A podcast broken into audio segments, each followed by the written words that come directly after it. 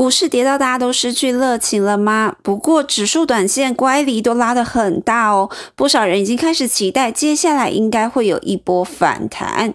那随着四月营收跟 Q1 财报都陆续公布了，MDJ 记者团队也趁机整理了一下哪些族群今年基本面状况确实是还不错，下周又刚好有法说会或是股东会，短线可以留意的个股呢？那就赶快进入今天的 DJ 有事吗？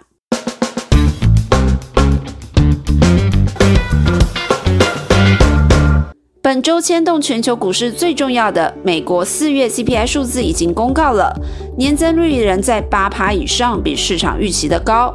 美股果然又迎来一波杀盘哦。不过以美股过去半个月这样的跌法，其实短线已经让指数出现了很大的乖离，那市场也开始出现后续有机会迎接反弹波的声浪。那美股专家金融大叔 Barry 就认为。本周呢，或者是下周出现反弹，并不会让人很意外。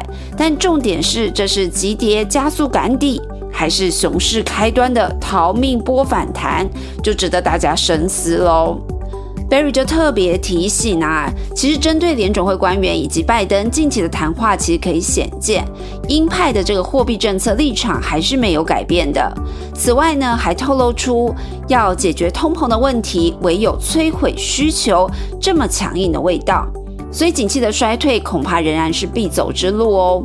所以，Berry 认为现在选择标的要非常的谨慎。那目前看起来，油价仍然可以维持在高档盘整。美国的能源类股今年以来已经涨了四成，但本一比还是低于大盘，是现阶段想要做多投资人可以留意的选择。另外呢，粮食的价格高涨之下，化肥、农药类股或者是育种种子公司都可以观察。此外呢，可以来研究一些美股的 ETF，例如说是一种利率避险主动型的 ETF。那这类 ETF 呢，今年以来很多绩效都是维持正向的，大家可以多做功课。诶，所以听起来最近股债双杀之下，ETF 是资金可以留意的一个选项哦。下周二我们的产业大小事团队就特别请来了元大投信的董事长刘宗盛，人称国内的 ETF 教父，要来跟大家聊聊，例如说像市值型的 ETF 要怎么操作比较好呢？那配息型的又要怎么操作呢？存股族可以怎么建议大家等等。另外还会跟大家介绍投资 ETF 的时候要看好哪些指标，记得就一定要锁定喽。那回到台股，呃，刚开头就跟大家预告，四月营收就已经公告结束，Q1 财报也会陆续在这两周开出来。那根据我们 NDJ 记者团队盘点手上今年基本面还不错的族群，来搭配下周刚好有法说会或是股东会，这次就一一整理出来给投资朋友留意一下。那首先，工业电脑 IPC 厂商今年的状况听起来都会很不错，最主要是受惠欧美解封、工业需求的复苏。那今年大部分业者在手的订单都是相当饱满的哦，年见度可以看到下半年甚至是明年。那像是维田、化汉、荣成电、友通这些都认为呢，今年甚至明年的营收都是可以维持双位数成长的。而且随着台币贬值，原本压抑毛利率的因素也会逐渐消除，对营运会是正向有利的。那从 Q1 财报其实就已经看到毛利率回升的趋势。下周有维田、化汉、友通的法说，大家就可以关注一下。那半导体方面，IC 导线架下周有长科的法说。那由于导线架三雄顺德、长科跟界林。今年因为需求都还是很强，供给也缺，所以四五月才又有一波价格调涨，那涨幅大概会在五到十 percent。市场也相当关心未来还有没有可能再有调涨价格的机会呢？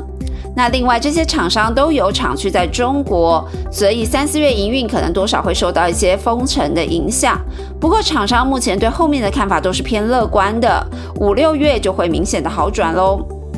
此外，二级体厂商方面，今年工控车用二级体的需求还是非常的好，供给也很紧。其中呢，车用加工控占比一直稳定提升的德维跟台办，目前接单相当畅旺。那强茂呢，也要陆续推出多项中高压的新品来抢市场。主线记者就分析，相关厂商今年的营收还是有机会挑战新高，或者是保持成长的态势。那德维下周就要举行股东会了，法人预期德维第二季的营收就有机会创单季历史新高，下半年营运还会比上半年更好。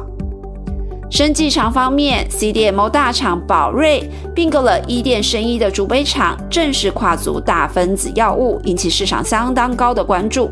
那下周会是宝瑞对外正式的说明会，那会针对这次并购的细节一次对外讲清楚。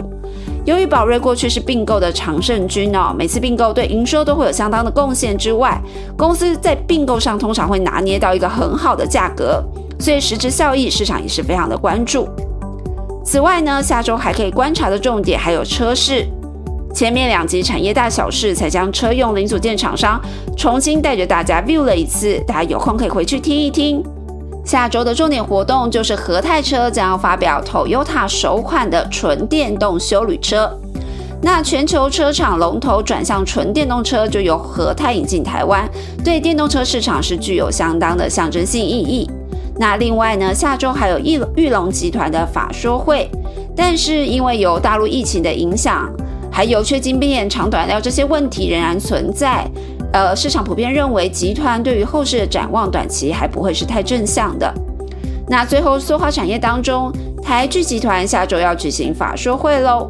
不过目前在油价高涨、下游需求仍然疲弱之下，石化的这个专业厂要承受压力是相当大的。不过 EVA 的市况还是很热络，现在每吨的现货利差还在一千美元以上，对于雅聚、台聚的营运表现是有相当的帮助。但是要留意哦，这个他们转投资的古雷石化是一个不小的包袱，对营运正部面影响在法说会上要一一解析。那最近投资真的很不容易啊，坏消息满天飞。